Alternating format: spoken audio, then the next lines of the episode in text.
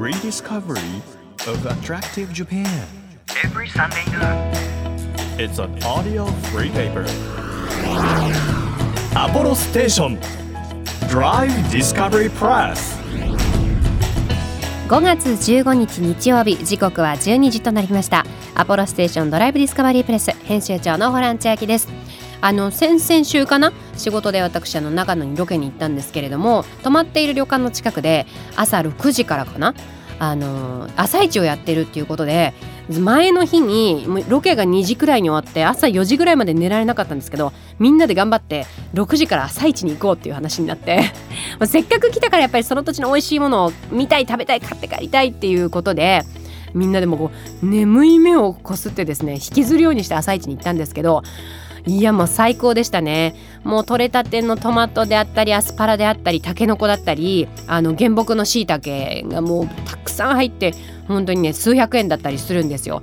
でなんといっても山菜あのわらびであったりゼンマイであったり私はあのうこぎおこぎとも言うそうなんですけどを買って帰りましてあのなんだろうねやっぱりその時期のその旬のものっていうものを食べるってこんなもこう幸せで今で言うとね山菜でこう春の息吹と言いますかなんか新緑の感じとかもあの感じ取れますし幸せなことだなというふうに思っていたらですよ。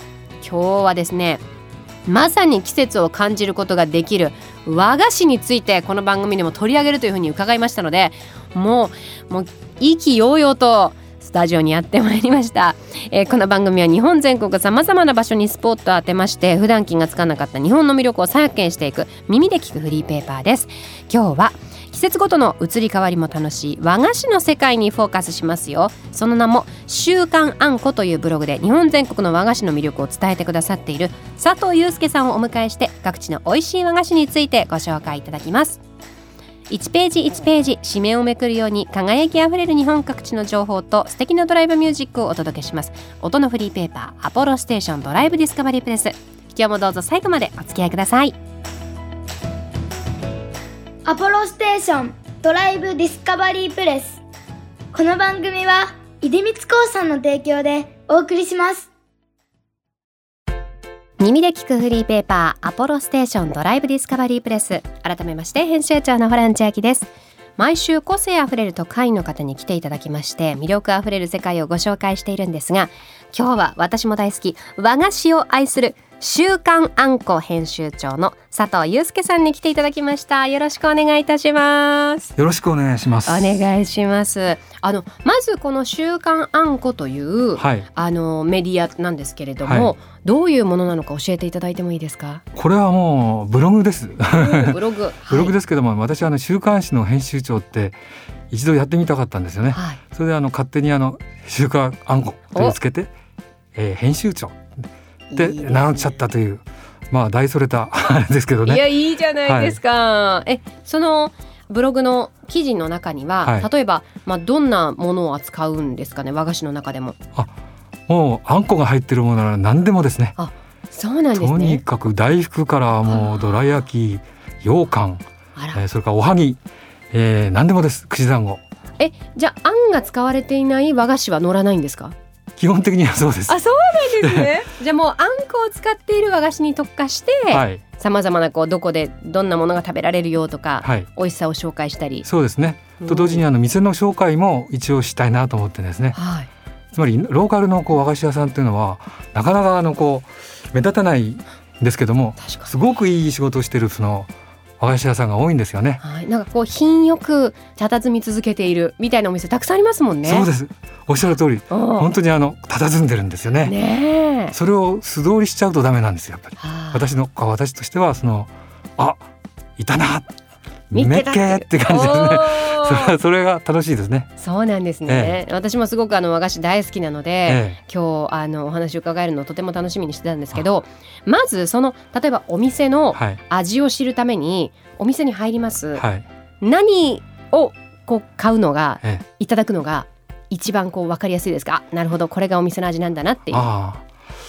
そうですね。まあ私の場合は豆大福ですね。豆大福、豆大福とかのこですね、かのこ、ええ、それがまあ饅頭もそうですけどね。はい。まあ素朴なこう昔からあるあんこ菓子っていうのが私の最初にこう目がいってはい。食べるところですね。いわゆるこう定番の商品と言われるものを試してみて、そうです。そのお店のこう哲学みたいなものをそうですね。あんこから感じると。はい。はいへーえこの週刊あんこの前はどんなお仕事されてたんですか、佐藤さん？前は実はあの新聞記者だったんですね。おお、もう取材というのは もういい生涯かけてずっとやってきたもの。そうですね。だけどまあどっちかというとダメな記者でしたね。そんなことはない。まあ仕事よりもあんあんこ菓子を探すとかですね。はい、まあ仕事はちゃんとやったつもりですけどね。はいはい。でまあ全国あちこち行きますよね。うん、そうすると仕事の合間を見計らってうまいあんこ菓子はないかなって探すわけです。その時はあの何ですかセンサーですよね。歩きながらこうパッと感じたところに入ってみると意外とあの当たりが多いんですよね。それはやっぱりあのこう記者としての 勘みたいなものが鋭いというか冴えてるということじゃないですか？時々あの間違うこともあるんですけどね。でまああんこが好きなもんですからあんこセンサーって呼んでますけどね。あんこセンサー。で私のあんこセンサーにピピピときたとかですねそういういろいろこう感じるものがあるところをうん探すという。もう子供の時から本当にあのあんこが大好きだったんですね。はい。でまあ仕事でずっと縦断してて、まあ新聞記者時代なんてのはあんこが好きだっていうとあのバカにされますからね。そうなんですか？恥ずかしいから言えないっていう。最近こそあのスイーツ男子とかね、はいはい言ってますけども、だから最近はおもむろにこう地上にこう顔を出すように、おおいいですね。も俺もあんこ好きなんだって感じです。うもう自由に自由こもう心ゆくままあんこの愛をこう世の中に発信することができるっていう。そうですね。それが幸せな感じですね。そうなんですね、例えばそのあんこセンサーにかかりやすいというかどんなお店だとあんこセンサーにビビビって反応します？やっぱり店構えですね。まずは。店構え。昔からまあずっとやってるはい。っていう老舗っぽい。とこそうですね老舗っぽいところと、あとやっぱり古くても隅々が綺麗っていうんですかね。行き届いてるんですね。そうです、はいそういう和菓子屋さんはまあまず外れがないと思いますね。と同時にあのおかみさんとかその店の店主がはい。いてこれがあの背筋がスッと伸びてるっていう店はなんかね惹かれますね。長くやってるからっていうところにこうおごらずと言いますか、えこう甘えずいつでもこう襟を正して姿勢を正してその瞬間のお客様を迎え入れる準備が完全に整っているお店っていう感じ。そうです。あーあちなみにつぶあん派ですか？こしあん派ですか？どちらかを強いて選ぶので強いてあげればつぶあん派ですおね。つぶあんですか？でもあー。こちらも好きだから非常に難しいんで。そうですよね。究極の選択ですね。うん、私の場合は小さい時はこしあんが好きだったんですけど、ええ。大人になってからつぶあんのあの皮が残ってるっていうええ。美味しさにええ。気づきまして選べなくなりました。そうなんです。でもやっぱさすがよくわかってらっしゃるなって。つつぶあん本当に美味しいです。美味しいですよね。ただやっぱりそれは基本的には添加物がを使ってないってうんいうのが基本だと思うんですよね。そうなんですね。えこう添加物を使ってるものと使ってないものもちろん長持ちさせなくてはいけないとかっていうとねのものによると思うんですけど、ええどれくらい違うんですか？感覚として雑味がないっていう表現しますよね。いいあんこは雑味がない。こうピュアなんていうんですかね。私の言うに表現すると、はい、あの清流のようなこうか食べた後にするとこう下からずっと頭までそよ風が吹くようなですね綺麗なんですよね。ああそうなんですね。で幸せ感がざっと膨らむんですね。そういうあんこを使ったようなお菓子を今日いただけるかもしれないということで 今日目の前にえとっておきの一品をご用意いただいたんですけれどもこちらは何という和菓子でしょうか？これはあの富山にあるあの鈴木亭というはい、まあ江戸時代創業末期創業の店なんですけどもここの木目羊羹なんですね。うん木目羊羹で木目のようにこう白いこう年輪のようになってますね。確かにあのこれ今上から見てるんですけれども、はいこうあんこのいわゆる茶色っていうんですかね、はいえんじというかはい。その間にこう白いこれ白あんですか？し白あんです。白あんと白いんげんのあんこですね。ああこう今度交互に年輪のように美しくそうねなんです。円というか弧を描いてるんですよ。ええ、ここれなんか立山杉の年輪らしいですね。そうなんね。富山は立山ですからね。うんうんうんうんうん。すごい美しいんです。なんかえ芸術作品のようなええ、羊羹ですね。そうなんです。あの私あの羊羹ってもともと苦手だったんですけども、はい。まあいくつか食べてるうちにすごいなと思い始めたんですね。うん。でいろんな文献を読んでて読んでると、はい。江戸時代に鈴木越後っていうあの幕府の御用司の和菓子屋さんがあったんです。はい。これはあの江戸の食い物番付今でいうランキングですけども、はい。大関の地位にずっといた店なんですね。あの横綱の一個下。一個下なんですけどもでももうでもそこに入るということは。そうというかね、はい。江戸時代はあの横綱がなかったんです。つまり大関が最高位だったんです。現代でいう横綱クラスということでいいわけですよね。そうなんです。うわその鈴木越後の羊羹っていうのはですね、はい。なんかとにかくあのそのうまさっていうのはすごかったらしいですね。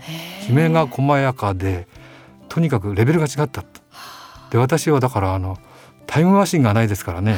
でいけないわけですね。確かにねと当時のものをね 食べなくてもね。食べたい食べたいと思ってて、寝ても鈴木越後覚めても鈴木越後って感じの状態になった時期あるんですけど。はい。でたまたまあのいろいろ調べてたらそのあの系譜の店が富山にあるってこと分かったんですね。なるほどその直系ではないけれどもこう DNA を受け継いでいるお店が富山にあると。そうなんですそれが鈴木亭だったんです。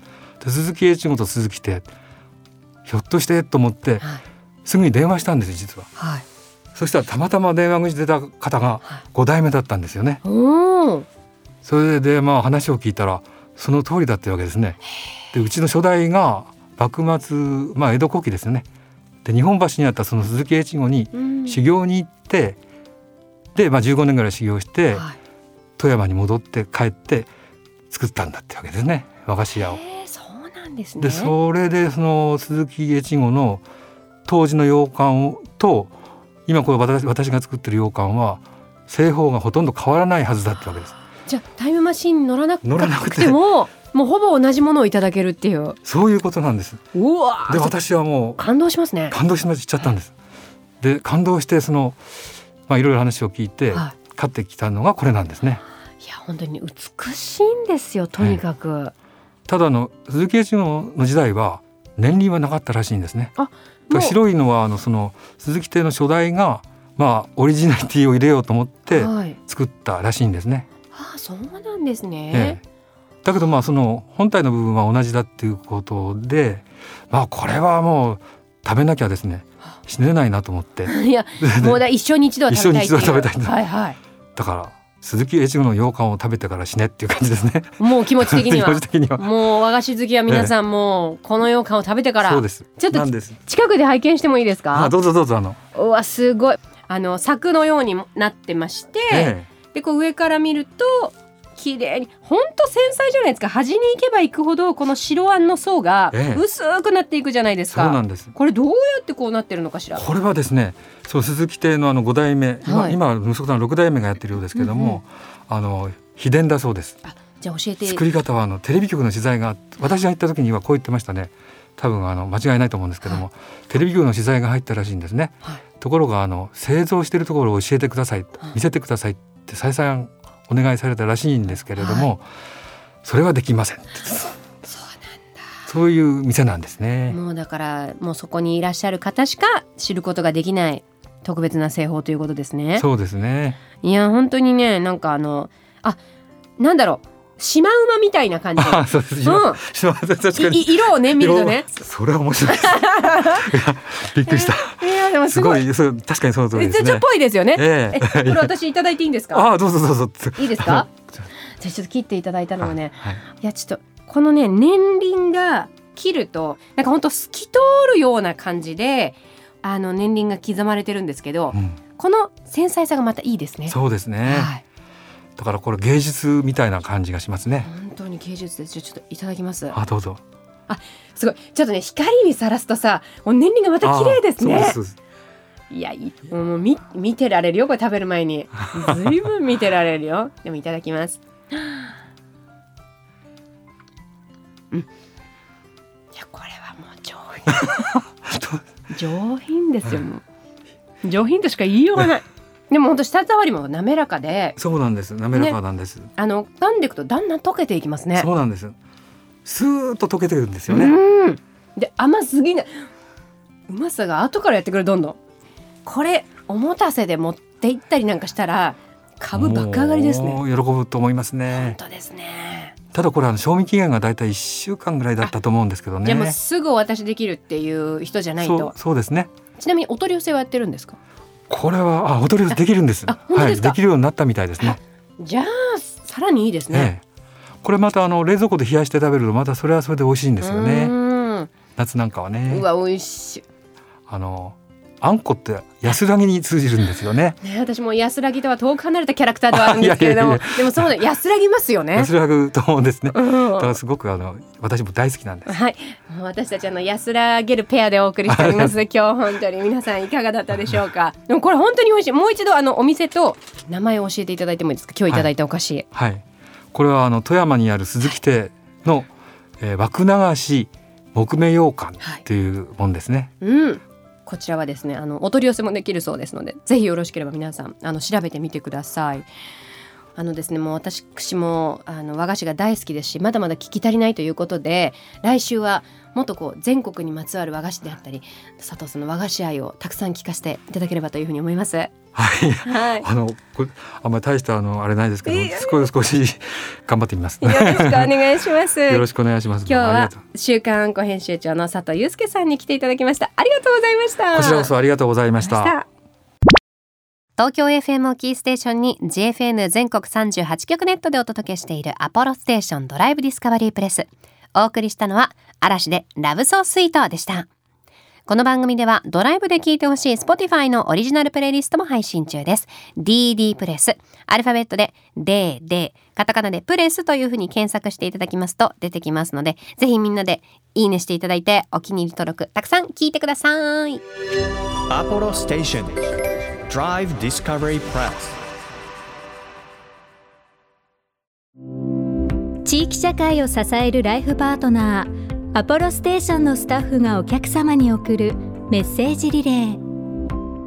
東京都練馬区の板橋株式会社セルフ春日町サービスステーション店長の曽根流星です。当店は10代から20代の若いスタッフが多いので元気が売りですセルフサービスではありますがスタンドには必ずスタッフが立っています。セルフ給油が難しいお客様や何かお困りごとがあるお客様にすぐに対応できるようにしています。また当店はレンタカーにも力を入れています。安い価格でも新車など綺麗な車を取り揃えています。30台以上さまざまな車種があるのでお近くの人はぜひレンタカーもご活用ください。アポロステーションセルフ春日町サービスステーションぜひご来店をお待ちしております。あなたの移動を支えるステーションアポロステーション。東京 FM からホラン千秋がお届けしてきましたアポロステーションドライブディスカバリープレス。今日は和菓子をこよなく愛する週刊あんこの編集長佐藤祐介さんをお迎えしました。今日は本当に美しい木目羊羹を富山のものなんですけれども持ってきていただいてめちゃくちゃ綺麗ですよ。なんかこういう木目の美しい高い机あるよなみたいなのがもうほんとそのまま透き通る模様になって出てくるっていう上品なものを教えていただきましたし来週はですねもっとたくさん、えーおすすめの和菓子教えてもらおうかなというふうに思っていますのでぜひぜひ聞いてください。アポロステーションドライブディスカバリープレスこの番組では毎月テーマを設けてメッセージや写真を募集中なんです。5月のテーマは初夏におすすめ爽やかスポットということなんですが皆さんの大好きな場所をツイッターで「ハッシュタグ #DD プレス」でたくさんつぶやいてくださってる方もいましてですね例えばいすずさんという方なんですけど鹿児島佐多岬の夕日ということで開門岳が見えてで夕日も見えて大海原がこう広がっているっていう美しい写真であったりあとはですね、えーパパさんという方埼玉市にある与野公園です。5月はバラが綺麗に咲いていて祭りが行われていますよっていう白だったり薄いピンクだったり真っ赤だったりいろんな品種のバラの写真を載せてくださったりあの袋田の滝の写真をコロのパパさんが載せてくださったり。本当皆さん素敵なね写真をシェアしていただいてありがとうございます。このように皆さんのおすすめの場所や景色などたくさんお待ちしてますので、えー、ツイッターでもいいですし番組にメッセージ寄せていただくのでも構いませんしお願いします。で情報をお寄せくださった方の中から毎月3名様に番組セレクトのとっておきプレゼント差し上げているんですが今月はですねここにあるのダダーン重量がすごいですよ。フルーツが美味しい新酒。もう新酒何でも美味しかった。旬の味をそのまま閉じ込めたこだわりのジュレセットということで信州川中島平ファクトリーのみずみずしさたっぷりのビーンズメセットでございます。こちらを今月3名様にすごいよ。シャインマスカットのジュレ。ジュレってねあのゼリーを5倍ぐらい緩い感じにした感じ見た目ですよ。だったりあのブルーベリーラフランス。あのさらにドライフルーツまで入ってますのでこれ4つチャインマスカット桃ラフランスブルーベリー。超贅沢セットです。こちらをゲットしたいという方は番組ホームページからメッセージお寄せください。また毎月注目のイラストレーターさんに手掛けていただいている番組ステッカーもこちらは毎週5名様にプレゼントしていましてあの大変おしゃれなちょっとカリフォルニアみたいな感じのあの素敵なデザインになっております。えエリ高木さんのデザインなんですね。ぜひぜひこちらもメッセージとともに応募してください。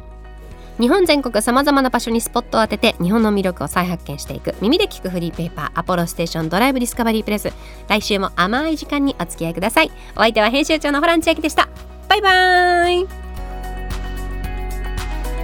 アポロステーションドライブディスカバリープレスこの番組は出光興産の提供でお送りしました。